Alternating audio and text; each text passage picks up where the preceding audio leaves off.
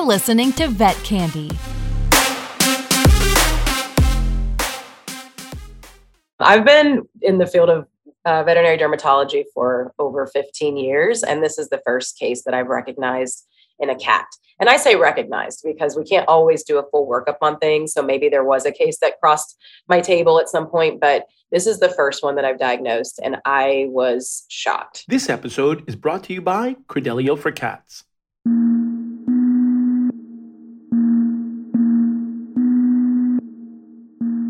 Welcome to the Vet Mysteries Podcast. My name is Dr. Courtney. I'm a board certified veterinary surgeon and fiercely devoted to pet and animal health.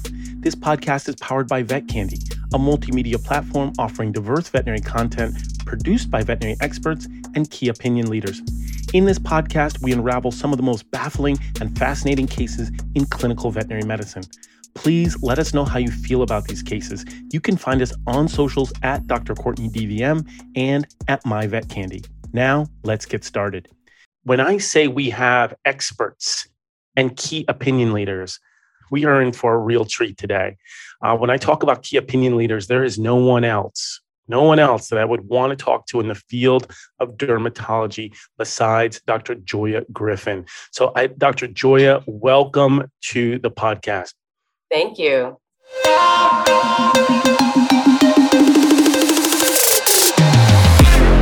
We'll be right back with more Vet Candy.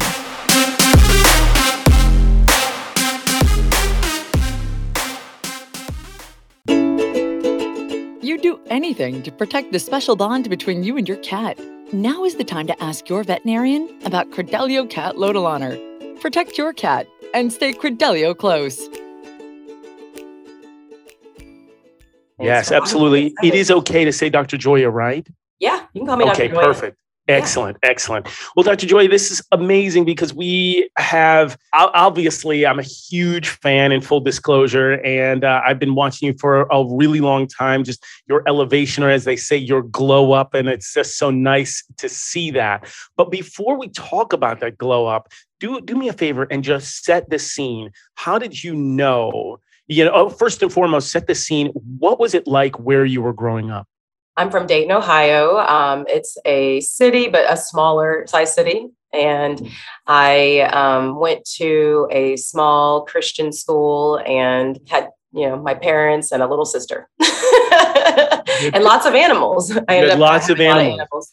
it was it for a lot of veterinarians it is that initial interaction with animals and their fascination with animals that can guide them or sort of stimulate them to pursue their veterinary dreams was that the case for you how did you know you wanted to become a veterinarian I think that is absolutely true. I mean, um, unlike some other fields, you pretty much know when you're young, um, at least by middle school, early high school, if you want to be a veterinarian. And I was probably about seven years old when I first, you know, kind of had a strong, knew that I had a strong um, connection with animals with the first cats that I owned. My family were kind of uh, low key cat breeders by accident, um, just because we tended to have a litter or two each summer and we didn't have a whole lot of money to spay our cats. So um, we would have a litter. We loved them they were born in our home sometimes under our beds.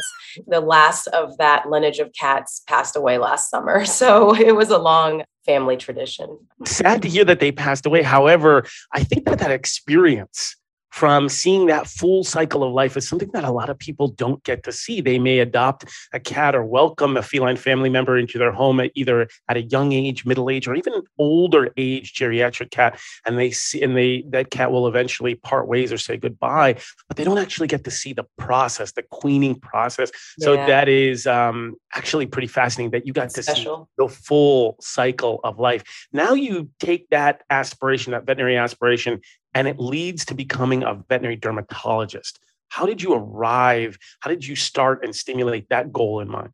Yeah, I think it's a it's an often asked question, and it really started with my own animals. Um, my uh, family replaced me with a dog named Gizmo when I went away to college, and uh, she was a Lhasa Apso who had terrible skin disease. I mean, terrible, like nothing that you would typically see in clinical practice unless the animal is not receiving a whole lot of veterinary care. Um, and this is, you know, over 20 years ago. So back then we didn't have the great flea control products that we do now. We didn't have the very specific anti-itch medications. We had none of that. It was steroids. This is back in the day where you would flea bomb your home. Um, we had uh, very little options, and her skin was severe. Um, she ended up being diagnosed eventually with atopic dermatitis, but we couldn't get the care that we needed for her locally. And so, four years after having her and her struggling and having to live in an e collar and scratching her skin until it bled, if she wasn't in that e collar, I took her to Cornell with me when I started vet school and I took her straight to the dermatology service. And I was able to see firsthand the transformation that they were able to make. This was a dog that um, people who had recommended that we euthanize her because they felt like she looked you know so miserable and was miserable. And we gave her a chance and she ended up living to be 13 and had a great happy healthy life. Regrew hair came out of her cone and um, that meant the world to me and my family. And i wanted to be able to give that same relief and quality of life back to my patients. So that's how i um, chose the field. And so it was pretty early on in vet school and i just started you know focusing in on how to get there Sounds like she was really suffering. You know, we tend to think about skin disease in terms of the quality of life, the infection, the scratching, the discomfort, and just affecting their overall disposition and quality of life. But we rarely extend that thinking into an actual loss of life. It could lead to euthanasia because the skin is so bad. I'd love to know if you saw a change in disposition. Like, did she just feel better having skin that was no longer inflamed? Oh, absolutely. I mean, she was happy again. She was a great dog. I mean, she was a Lhasa Apso, so don't get me wrong. She was cranky at times. That is a cranky breed, but she was just so full of life. She loved people. She would roll over and show belly whenever she met someone new so they could rub her. And she just, she was great. And I um, was fortunate to have a lot more time with her. I didn't expect that when she was so young. We didn't think the dog was going to really make it just because her, you know, she was miserable. Speaking of having more time, you do so much, so much. I mean, you, I, I, can't even list all the things. Sometimes I think about all the things you do, and it literally makes me tired just thinking about it.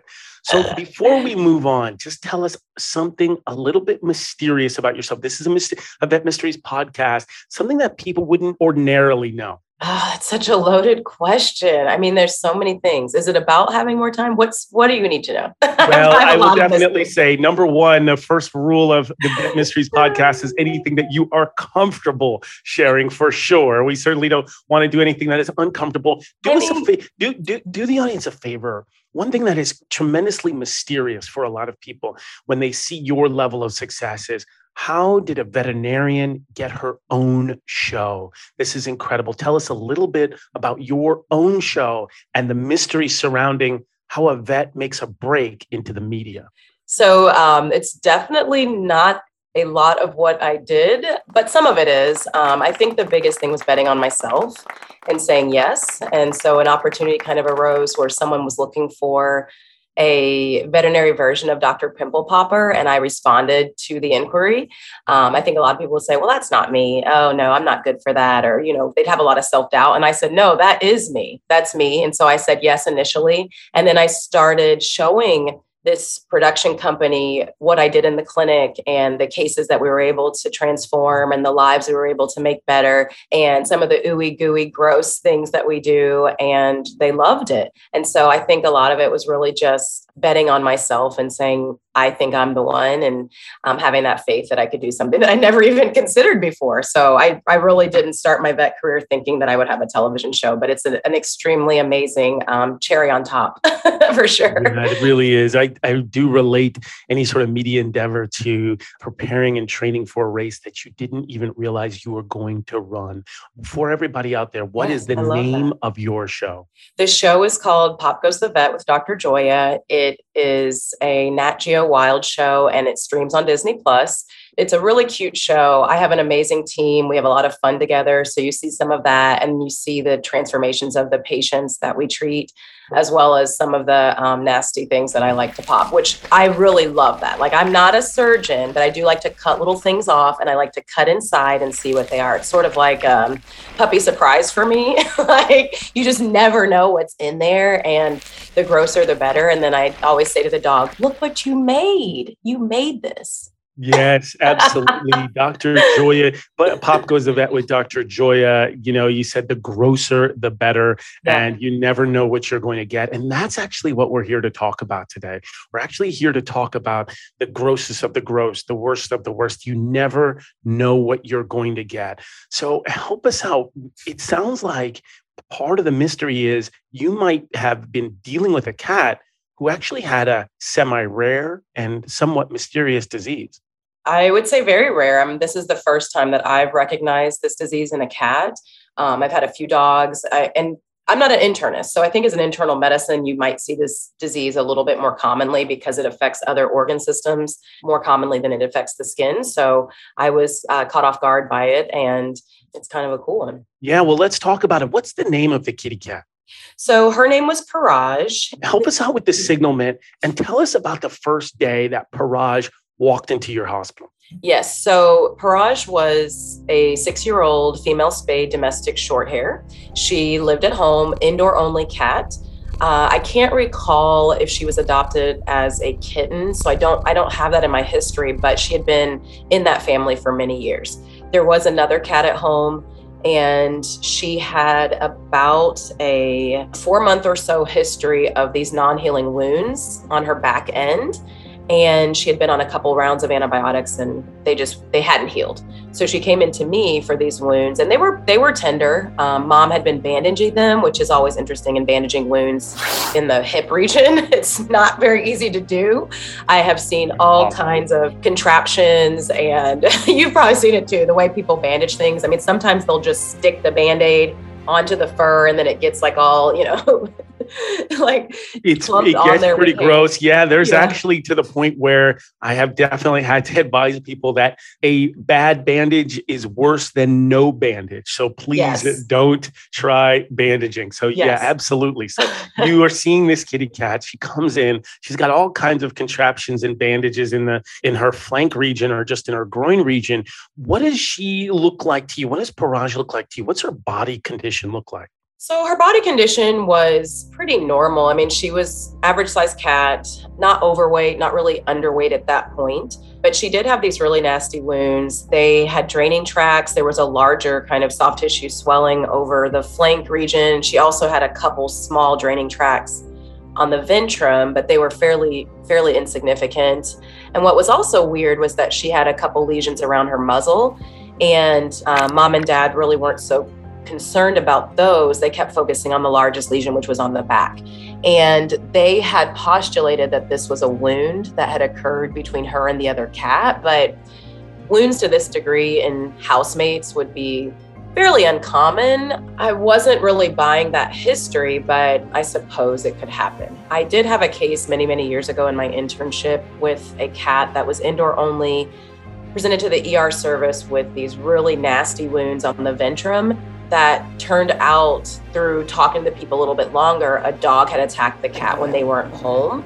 And then weeks later, the infection sets in because they didn't notice that, you know, the trauma had occurred to the fat pad of the belly, and you know how that goes. so I thought, okay, maybe this cat could have been injured in the home, but there were no dogs. They hadn't reported a history of these cats being in uh, I guess, in a war against each other. So it just it didn't really quite fit. But I said, okay, I suppose that could be the case. So bite wounds are one of your top differentials for this kitty cat. You're seeing these horrible wounds. Anything else that's percolating through your mind? Because as soon as Paraj comes in, you're like, whoa, this looks pretty intense.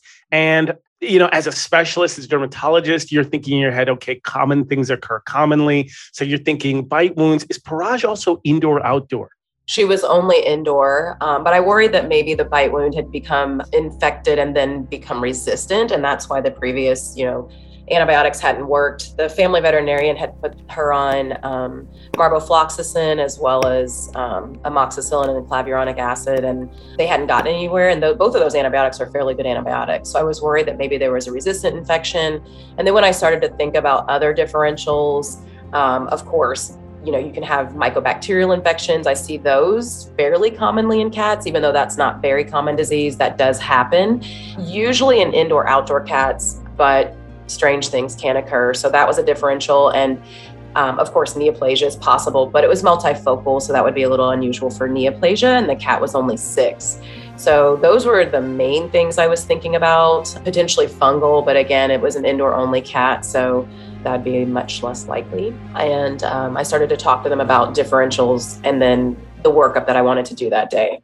For all of our uh, pet lovers out there, neoplasia is something that you, we always think about, and it has it's something that pops in on your head. You constantly have to think about it. When you started talking to her about the diagnostics and the workup that you wanted to do, what did you do, and why did you do it in that particular order? So I'm a, I'm a dermatologist, so we cytology everything. Um, so I took a sample from the pus that was coming out of the lesion, and it, it was pretty nasty. I mean, when we peeled back this bandage, it was very sore and painful. She um, had an erosive lesion. There was some swollen tissue around it, and these kind of deeper pockets. So I could buy an abscess, but the question just was why. So I sampled from the the um, purulent debris, the pus that was there, and looked at under the microscope and saw lots of bacteria, um, lots of different white blood cells, you know, neutrophils, macrophages. So it was indicating that this was something that was a little bit deeper. At that point, we decided to go in kind of a stepwise way. Um, so instead of biopsying that day, we submitted a culture. So we started there. Um, I also added on pentoxifylline because my train of thought at the time was okay, if this is a deep resistant infection or even some sort of pyogranulomatous immune mediated disease, let's add on pentoxifylline, which is a drug that has a lot of uh, anti inflammatory properties and it also helps with wound healing. It improves blood flow to tissue. So we started that while we waited for the culture fascinating stuff, partly because when we think about wound healing, uh, it really takes a village in terms of pharmaceuticals and sometimes in terms of specialists and doctors. It takes a village to really ramp up everything and harness the body's natural biology to get this to heal. When we think about cytology or the analysis of cells, what's in that goop and soup that you're looking at, were you concerned at all about when you were looking at this goop that you wouldn't necessarily glean anything useful because it would just be a mixed population of inflammation and bacteria and maybe commensal organisms that live on the skin? Did you have any concerns about the diagnostic yield of doing a cytology? Yeah, I mean, you can get cytology that doesn't really lead you in the right direction for sure. But if you see bacteria, especially if it's intracellular, then there is infection. So I think it's always worth treating. If this had been more of a sterile process, I would have pushed at that point towards the biopsy and prioritized that over the culture. But there was a lot of bacteria there, which, you know, sometimes that's red hair. It's, you know, it's kind of throwing at something else at you. There still could have been an underlying cause that we didn't know about, but we wanted to kind of go piece by piece for them, mostly because they were being a little bit more conservative with finances. So we couldn't do everything that day. That's genius stuff. So when we think about performing a culture, partly in doing the culture, there is that reflex because you've done this so many times, you've seen this so many times, you know exactly what to do. But then you also recognize that the cytology, the presence of that bacteria, stimulated you to say, well, let's do a culture. And so, for all the pet parents listening out there who may be thinking, saying, well, why does a specialist have to do all of these steps? Is that one, not only do each of them give us different information, but one could lead into the other. Now, there are some people out of love who will see their cat with a wound and instantly want to put something on it, right? They want to put some sort of antiseptic ointment or they want to put some antibacterial ointment. Talk to us about the use of at over the counter antibacterial ointments before going to see a dermatologist for that culture. Will using an antibacterial surface ointment influence that ability to get a really accurate culture when you sample that? Yes, absolutely. You you could negatively affect the culture if there is a lot of antimicrobials on the surface of something. But most of the time, you can be fairly assured if the dermatologist is seeing that much bacteria that the bacteria probably will grow. But we ask our um, pet parents before they come in to us for their initial appointments to stop all current therapy, steroids, you know, their bathing routine, especially so we can get good cytology. And that includes anything they're slathering on the pet so we can actually see what's going on. And then if we need to, we can get an accurate culture. Excellent. So we start the pentoxifylline. We're still on marbofloxacin, uh, which is a fluoroquinolone antibiotic, very powerful stuff. And then there was another antibiotic that you also mentioned. They were also doing clavamox. Clavamox as well, which is a really common uh, antibiotic, and we'll see the the homologous version on the human side called called Augmentin. So we're prescribing these, and then how is the cat doing? Is she how is she is she getting better?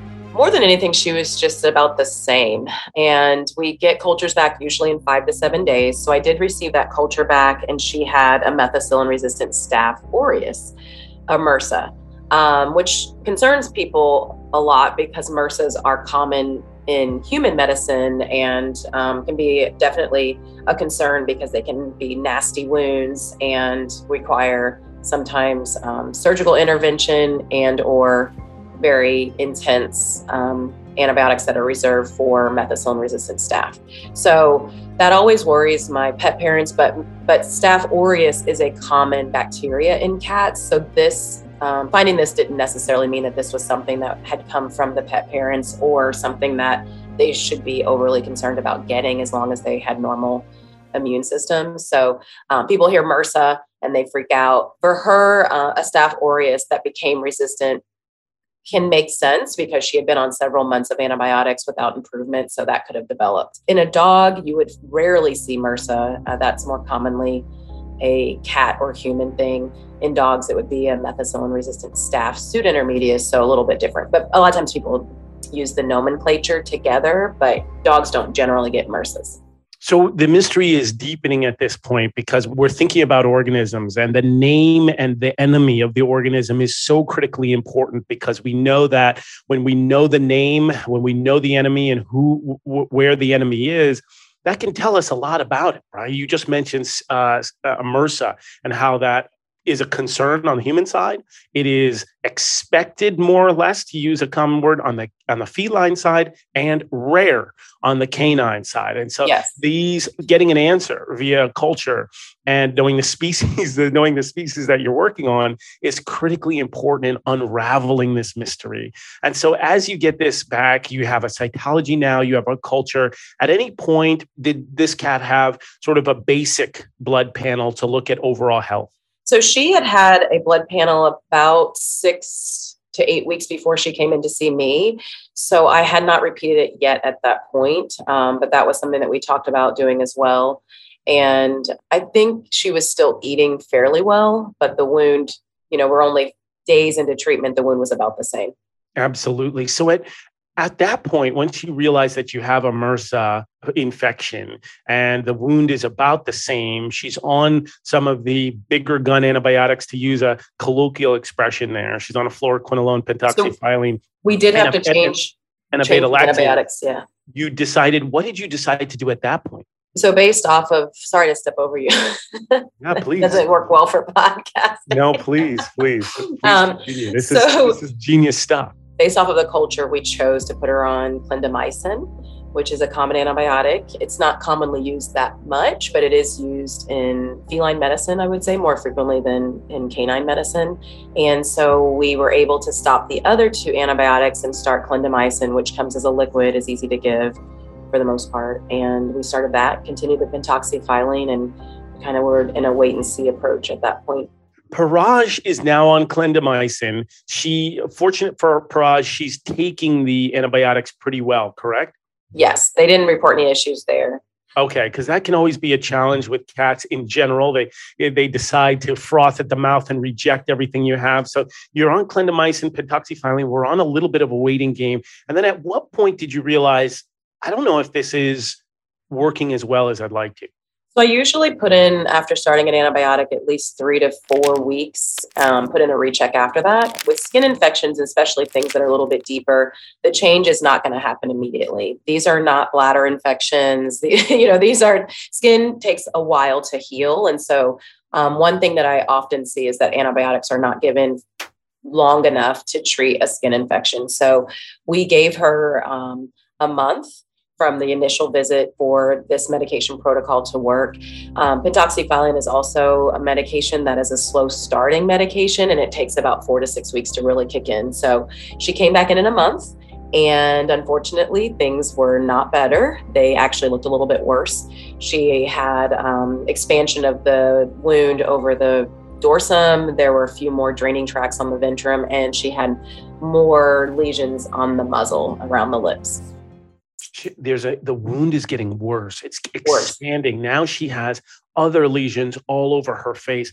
What is the, you know, as veterinarians, of course we our number one focus is always the patient right we yeah. want them to get better but then the families as well we know that these types of lesions can really disturb families what is what is the family feeling and saying at this point they were definitely worried about her um, because she was starting to just you know be a little lethargic her appetite was down some and they were willing to do what they needed to get to the answer which can be hard uh, my next recommendation, of course, was to biopsy because I was worried about autoimmune, um, worried about deep infection, whether that's mycobacterial or fungal infection, um, and also worried about cancer. And so we we did go um, to the next step, which was to biopsy the tissue. And before you got to before you got to biopsying, uh, you mentioned that they were worried. I mean.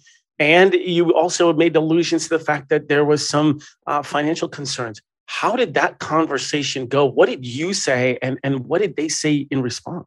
Yeah, that's exactly what happened. I mean, I think initially, if you know, in a best case scenario, you want to do a full workup. So I would have normally recommended a culture, biopsy, and repeat lab work with the CBC and chem at the first visit, which was recommended, but we decided to go in a stepwise, you know, nature to kind of conserve finances and then, you know, to go off of the easy diagnosis as opposed to what could be the worst diagnosis. And so, you know, an abscess that's badly infected, okay, let's go that direction. And so that's where we started. And then when we get to a month in and we're no better, I said to them, you know, we have to biopsy today if we're going to figure out what this is because I don't know what it is. She's not getting better.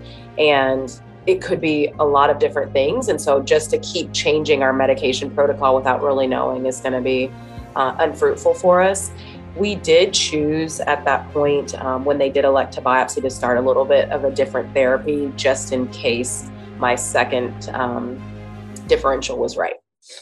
You did start a different antibiotic at this point. Not an antibiotic. I actually started Atopica or cyclosporin um, in case this was a pyogranulomatous immune mediated, mediated process um, because she had multifocal lesions and that can happen where the body just starts to attack the skin.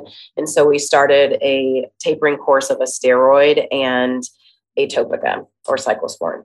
You're also fighting infection and using cyclosporin or a, a, medication that has the ability to sort of modulate the immune system, even possibly even suppress the immune system. Were there concerns you had about in the midst of a sort of a raging and fulminant infection is either suppressing or modulating the immune system? Yeah, there there is always a concern um, when you start an immunosuppressive or potentially immunosuppressive drug when they have bad infection. The good thing was was I I was still covering her with the antibiotic based off of the previous culture, and the doses that I started her on were not immunosuppressive doses. They were more in the anti-inflammatory range. So with cyclosporin, um, that liquid, you can give it to cats for things as simple as allergies. And so we started her at that dose. So it wasn't a super high dose. And then her um, steroid dose was more of an anti-inflammatory dose as opposed to immunosuppressive. So I wanted to get that started. If the biopsy um, results indicated that this was something that was consistent with immune mediated disease, then the plan was to potentially high go to higher doses of medications if we needed to. Fortunately, they agreed to go forward with a biopsy, and you went ahead and performed the biopsy. But there's so many different ways to do a biopsy. There's so many different ways to, kind of get the juice essentially out of the fruit. How do you how did you find a way to get a sample, and what technique did you opt for? So with um, skin biopsies, it is really important to to use proper technique, um, and it's a little bit different than what you would probably do as a surgeon because we don't uh, surgically prep the areas. Uh, so we don't want to make them sterile. I don't want to scrub. I don't want to um, remove some of that surface information because that's where the histopathologist needs to see. So we we just uh, it's like where we where we uh, part ways, I think, yeah, in the way sure, that we sure. do our procedures, right? yeah, absolutely. Yeah. We'll yeah. I people like surgeon will watch the show and they're like, oh my God, this isn't sterile, but it's skin. And so skin is really not a sterile on our end of things as a dermatologist, not a sterile, sterile thing. But we did have to sedate her and we clip the longer hairs around the lesions. The one thing that I would give a novice um, veterinarian, a young graduate, advice on is two things actually. The first thing would be, you know, don't surgically prep or clip close to the skin because you'll remove the surface information, you know, the surface crust, things like that. Two, you want to never biopsy an ulcer or a deep draining tract. You want to biopsy right adjacent to it because if you biopsy an ulcer, the histopathologist will call back and say, uh, an ulcer, which we know clinically. So we want to see the inflammation adjacent to that ulcerative lesion. Um, what's causing the ulcer? We want to see what kind of cells are there. So you always biopsy adjacent to those. And then um, the third thing, actually, tip would be to choose a good dermatopathologist if you can. So some of the reference laboratories, you can do a derm review on your samples, um, or you can choose a, a specific dermatopathologist who has experience in some of these kind of weird, unusual skin diseases. That's fascinating stuff. And obviously to you this is just you know it is like a sunday morning. It is so just simple and straightforward but for a lot of young veterinarians this is absolute uh, intellectual gold. So we're just going to repeat this for everybody out there. Number one do not clean or sterilely prep the surface and don't shave because there's a lot of information there and commensal organisms and just organisms in general that you need to culture. And number two when you say you know don't biopsy an ulcer is it important to biopsy biopsy just adjacent to that ulcer, or you want to make sure that you include the intersection of the tissue adjacent to and the ulcer itself? Ideally, do not go away from the ulcer because if you biopsy part of the ulcer, when they block that tissue, because they block tissue in half, they potentially could get the side that has just the ulcer. So it's wiser to feel around. Okay, if there's a crust, that's great. If there's a intact pustule, that's great. Biopsy those lesions. Or if there's you know swollen tissue around the ulcer, get that, but you want to get the full lesion if possible. And then is there a number of lesions that you want to make sure that you submit? Sometimes when I'm submitting a tissue, I try to overwhelm the pathologist with yeah. volume, right? So it's like, I dare you not to get an answer from all of this tissue that you have. I would, exactly. Is there a minimum or maximum number of, of samples that you submit when you're biopsying? If it's haired skin, I mean, and there's multiple lesions, you want to send at least three to four samples if possible. And I always say go big or go home. You don't want to send the two millimeter punch biopsy and one piece. Like that is pretty much going to um, lower your odds of getting an answer. So if you send multiple pieces and ideally, you know, at least six millimeter punch biopsies, um, maybe even eight, that would be even better.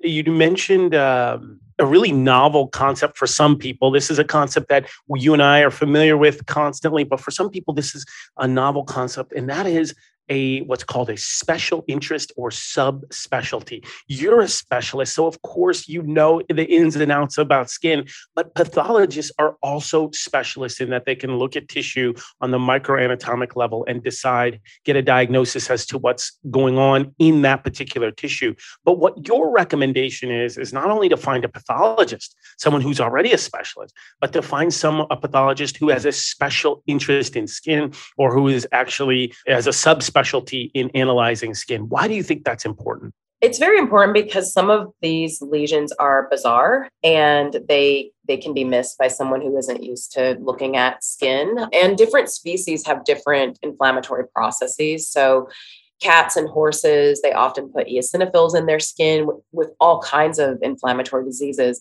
Dogs don't do that as much. And there's certain diseases that each species may have that the reaction patterns are a little bit different. I think if you are, you know, sending in something that you think is cancer and it's a fairly typical form of cancer, you know, on the skin, most pathologists can do that. But when you're looking at these more unusual inflammatory diseases, I think it's important to have a um, dermatopathologist or someone who has a special interest in looking at skin to read them out.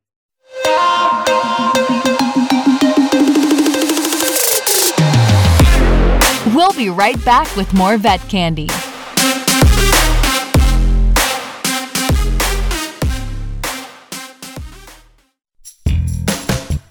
Hello, this is Caitlin Palmer.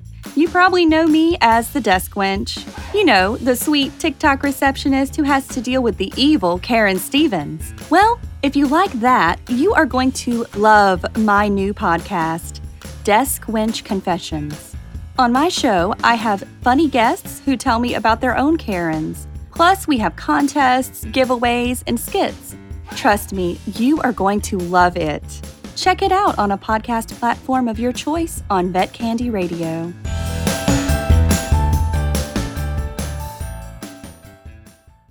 don't prep, don't biopsy an ulcer, and find a subspecialist. Now, the second is you get that pathology result back. And what does that pathology result say? So, unfortunately and oddly, it came back as blastomycosis. I've been in the field of uh, veterinary dermatology for over 15 years, and this is the first case that I've recognized in a cat. And I say recognized because we can't always do a full workup on things. So maybe there was a case that crossed my table at some point, but this is the first one that I've diagnosed and I was shocked. What went through your mind the first time that you saw that diagnosis? Concern, um, extreme concern. This is a disease that is a fungal organism, but it's often associated with poor outcomes. And these lesions were multifocal. So she had lesions on her face, the belly, the back. So it was uh, pretty disseminated. I was worried that she had fungal disease internally and that this was the skin's manifestation of that. So maybe she had it in her lungs and it was going to the skin. Sometimes that occurs. And so I was just really kind of confounded by why she had it, especially in an indoor only cat. Like it just didn't make sense. Yeah, indoor only cat. Listen, this is fascinating stuff because when we talk about blastomycosis, when we talk about fungal organisms, organisms, we're thinking about these organisms that typically live in the soil, right? We typically expect them to be in this acidic soil with d- decaying vegetation and dogs who tend to dig and uh, sighthounds who are hunting. And these are the classic scenarios. But uh, you have an indoor cat who has blastomycosis, a disease that typically lives in the soil, and you know that it could be affecting the, the whole body. Two questions Was it affecting the whole body? And where do you think Paraj got it from? And I don't know at this point the answer to either of those questions. I was worried that it had affected internal systems because she was doing so poorly. She had started to become lethargic, her appetite was down. But as far as where she got it from, I had no clue. In talking to her pet parents, they, the only thing that they kept saying was they do a lot of gardening and they bring in soil from outside for potted plants. But it's still i mean these usually if it's a cutaneous form of blastomycosis it's a wound inoculation so there has to be some sort of surface trauma i mean these aren't fungal organisms that eat through healthy skin there has to be a way it got in and so it just it still didn't really make sense to me but they that's what they felt had happened well, that's really important. And when we talk about uh, infectious disease, and we always think about, you know, uh, would my pet be exposed? And not that there's a, a vaccine for blastomycosis, but when we talk about vaccines, sometimes I'll hear pet parents say, well, I don't vaccinate my cats because they never go outside. And my answer to them is, do you go outside? Right. Because if you go outside, there are things unfortunately, the invisible enemies that live outdoors that can come into the house. Again, let me repeat there is no vaccine that I'm aware of for blastomycosis, but I think the underlying message is that there are things outside, there are invisible enemies outside that you could possibly bring in. Now, what's filled the news, what's absolutely filled the news is the idea of zoonoses, right? We think about uh, the novel coronavirus or COVID 19, quote unquote, can I give it to my dog? Can my dog give it to me? Now, what seems to be in the public zeitgeist is monkeypox. Can I give it to uh, an animal? Can an animal give it to me? And so the natural question is with blastomycosis is could their kitten or their, could their cat give that to the family? Could that could the cat transmit blastomycosis to them? Fortunately, the answer to that is very rare. It would be very, very rare for an animal to transmit it to another pet or to a person, thankfully, because this cat obviously has like purulent lesions oozing open, you know, in the environment. So um, thankfully with this disease, that's not a concern because otherwise, okay. I mean, what would you do? That's perfect. So that's really good news. We don't feel like blastomycosis is zoonotic. However, my question to you is also, do you feel it could serve as a, a sentinel disease? Meaning if there is environmental exposure of blastomycosis in the soil, and your kitty cat comes down with blastomycosis, is that a sentinel? Is that the canary in the coal mine sounding the alarm to the humans you also might be exposed to, not necessarily from your cat, but from environmental contamination. Yeah, that's uh, that's that's absolutely a great point to make. Um, you know, I've had another patient years ago that had um, blastomycosis in the chest, and the mom they lived on a farm, a horse farm. So in that case, you know, this herding dog, I think he was some sort of um, like collie. He he got it from outside. You know, we we know that, and you know, there is a concern that some of her other pets could potentially get it as well, um, or humans. It is, you know, humans can get it too. Um, thankfully, you know, most of the time we don't. But yes, if it's on your your land or your soil, then yes, potentially you could become at risk as well. I absolutely love that. So you get the diagnosis. What is the treatment for blastomycosis? It's it's a heavy antifungals, um, and you know, for her because she was ill, I sent her to my husband, who's an internist, uh, for staging basically. So I wanted to make sure that we weren't seeing cancer. Cancer, God. Uh, I wanted to make sure that we weren't seeing fungal disease or blastomycosis anywhere internally for her. So, um, the staging process for this would be a you know chest radiographs or x-rays and then an ultrasound of her belly to make sure there wasn't any evidence of anything anywhere else. Um, and then we also we wanted to repeat some lab work, so we repeated a CBC and chemistry panel. Now you made a little Freudian slip there. You did say cancer. Now yeah. there are certain axioms and an old adage that says fungus is worse than cancer. What when people say that fungus is worse than cancer, usually they're referencing the treatment for fungus. What is the the the long-term treatment for this fungus and why do you think that people say that fungus is worse than cancer? The long term treatment for her would be systemic antifungals, and the one that is typically used is itraconazole. And luckily now there's a product that is made specifically for cats that's a liquid and it's a little bit less expensive because itraconazole used to be astronomically expensive. So um, we have this product now that we can use. But you know, unfortunately, fungal organisms they just have a, an, an amazing ability to protect themselves in tissue and in the body, and they kind of wall themselves off, and they've got thick cell walls anyway. So it's very hard for antibiotics to penetrate through through that. Um, and in her case this wasn't a lesion that could be excised or cut out because it was multifocal. So that was fairly, it kind of started the ball up run. We had to push it uphill. we were already behind it.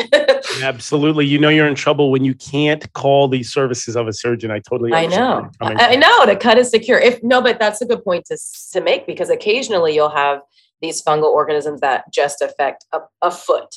You know, you could amputate, but if it happens, you really need to amputate the entire leg. I mean, fungal diseases are very, very terrible. In some cases, they call them like swamp cancer. There's one fungal organism that's referred to as that, and it can be devastating. At what point did you start to see any improvement? I'm sorry, actually, that's an assumption that there was an improvement. Let me start. Let me start over. Was there an improvement, and at what point did you start to see that? So we're about six weeks into treatment um, at this point, and she is not really getting better. She did go see the internist, and you know the chest X-rays were clear, which was good.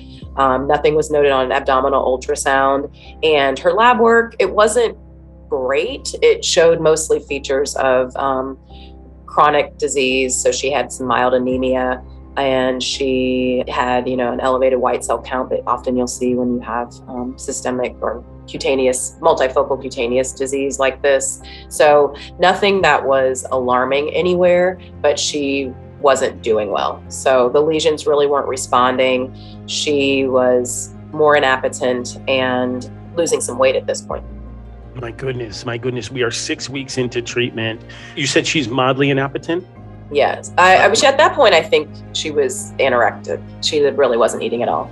Oh my goodness. And because this is one of the very first times that you have treated this and it's a super rare condition, a lot of people, uh, a lot of veterinarians and dermatologists don't typically treat this. What is your expectation going forward, or do you have any expectations? I'm not really sure what's going to happen, but my gut feeling was that she was going to die from this disease just because of how late we found it. So, just to remind everyone, she had had lesions four months prior to seeing me. Um, and that's where the pet parents noted it. So, she could have had soft tissue swellings or small changes that they hadn't noted until they erupted to the skin and started draining.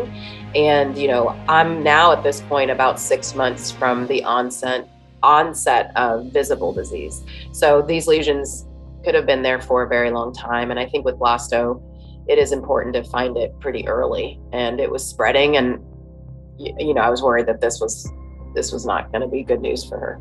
So going forward, this prognosis for Praj, it is unknown. We are not sure ultimately how she's going to do right and i think you know it's one of those things where you're you just do everything that you can and you pray and you know of course we stopped steroids we stopped atopica and put our faith in this antifungal to see if it was going to work for her does Parage need antifungals and antimicrobials at the and antibiotics at the same time to uh, treat or deal with opportunistic bacterial infections? You can do both, yes. Um, with for her, we were just leaning on the itrafungal. I believe that when she came back in for her biopsy, that we did not see bacteria at that time. Amazing, amazing. You mentioned something super important. You said, Courtney, I'm about four months behind because this fungus had we are having to play catch up because pet parents noted these lesions earlier uh, one thing that i think about when i think about this story is if you do see skin lesions in your cat, if you are seeing draining tracks, if you are seeing something that's been nagging your cat, it's always uh, critically important to either get early diagnosis so that your the dermatologist does not have to play catch up. But then also, I wanted to ask you when you think about this case, is there something in putting on your retrospectoscope thinking about it, is there something that could have been done in terms of either earlier diagnosis or prevention in this particular case? What what message can we send to uh, the pet parents listening right now? I, first and foremost, skin disease in general in cats is fairly uncommon. It, it's just it, it's uncommon. You know, I do see quite a few cats, but in general, they're itchy cats that have allergies. But spontaneous eruption of lesions in any animal is rare, um, and cats especially. Like it's just it's just not very common. So I think there should have been some something on the radar initially just where did these come from i mean this was an indoor only cat um, but I, I think that she was treated appropriately initially you know you see a wound you treat it with antibiotics i mean that makes sense to me but after you know four maybe six weeks of antibiotics if you didn't see improvement i think culture should have been done sooner or could have been done sooner because a lot of times you know and it could have been financial constraints but you'll see people cycling through classes of antibiotics. And I think earlier culture is always a good idea. And then um, after that, if they they had have seen lack of improvement from an, a culture based antibiotic, then you know maybe biopsy would have been done a little bit sooner biopsy. And i one thing i like about skin that that fascinates me is we can take advantage of the fact that it's on the surface. You can see it. And so when you biopsy skin you're getting essentially what you can see and it helps you. That's in contrast to a liver biopsy or a kidney biopsy or any other type of biopsy. When i think about the skin and the advantages it has in which you can use topical therapies is there any benefit to using a topical antifungal in this scenario?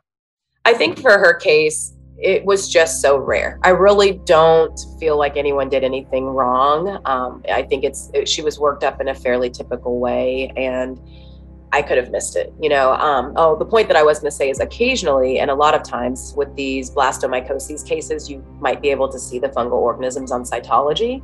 So I don't know if early on if cytology had been done at the family practitioner, but there was a small chance they could have seen it or fungal organisms because you can see them. When Paraj ended up coming back in for um, her recheck at the final visit, we did see lots of fungal organisms on cytology. And um, at that point, we could see it. But my cytology prior to that, I had not seen the broad-based budding organisms. Broad-based budding. Broad-based budding organisms. I pulling that out from the archives. I don't even know right. where that came from. NAVLE study. NAVLE study. There we go. I love it. I love it. You know, if I just want to pause for a second and just recognize just how critically important it is that you used all the tools in your disposal. If there's a young vet student listening out there from the point of physical exams, signalment, a good history, or anamnesis as it's called, and uh, your physical exam and diagnostics, and your pharmacology study, and uh, knowing di- your other critical diagnostics, including lab work. It's just putting it all together and utilizing a team, a village of specialists and experts and key opinion leaders, which is what this Vet Mysteries podcast and what my whole point is in celebrating are people like yourself who are out there celebrating cats' lives every day, but we rarely get to hear about these stories until now. Until now, now we get a chance to hear about amazing people like you. Uh, and we are keeping our fingers crossed and sending healing energy out to Paraj right now, you know, and then just picture those two hands up emoji that everybody likes to send out. And that's the energy that I'm sending to uh, Paraj right now.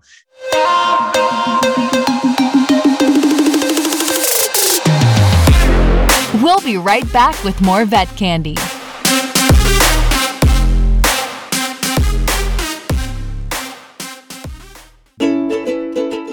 Credelio Cat Lotilaner protects your cat from ticks and fleas, so you can be close.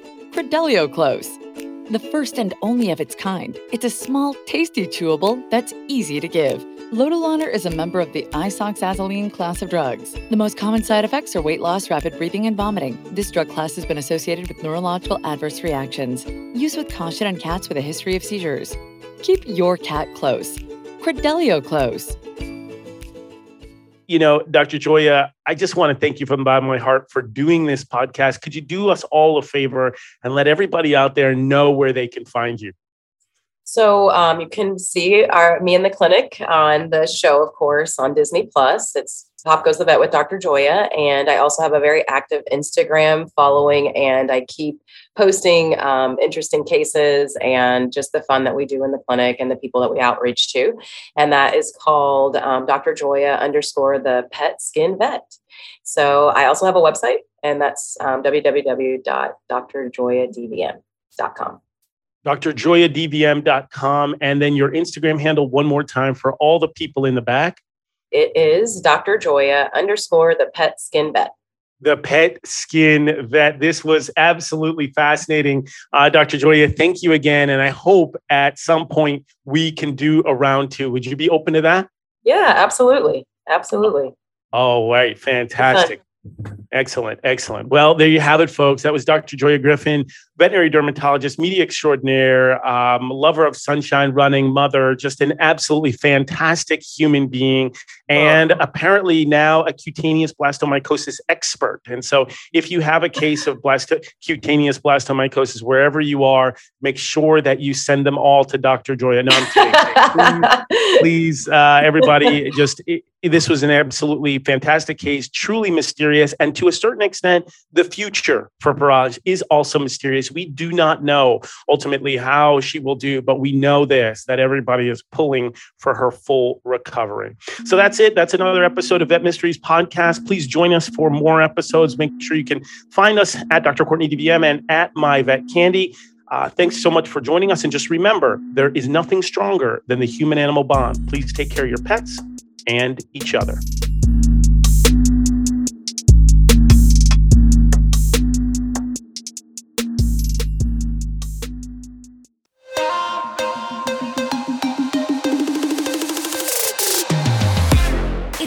Candy. Vet Candy. Vet Candy. It's Vet Candy Radio.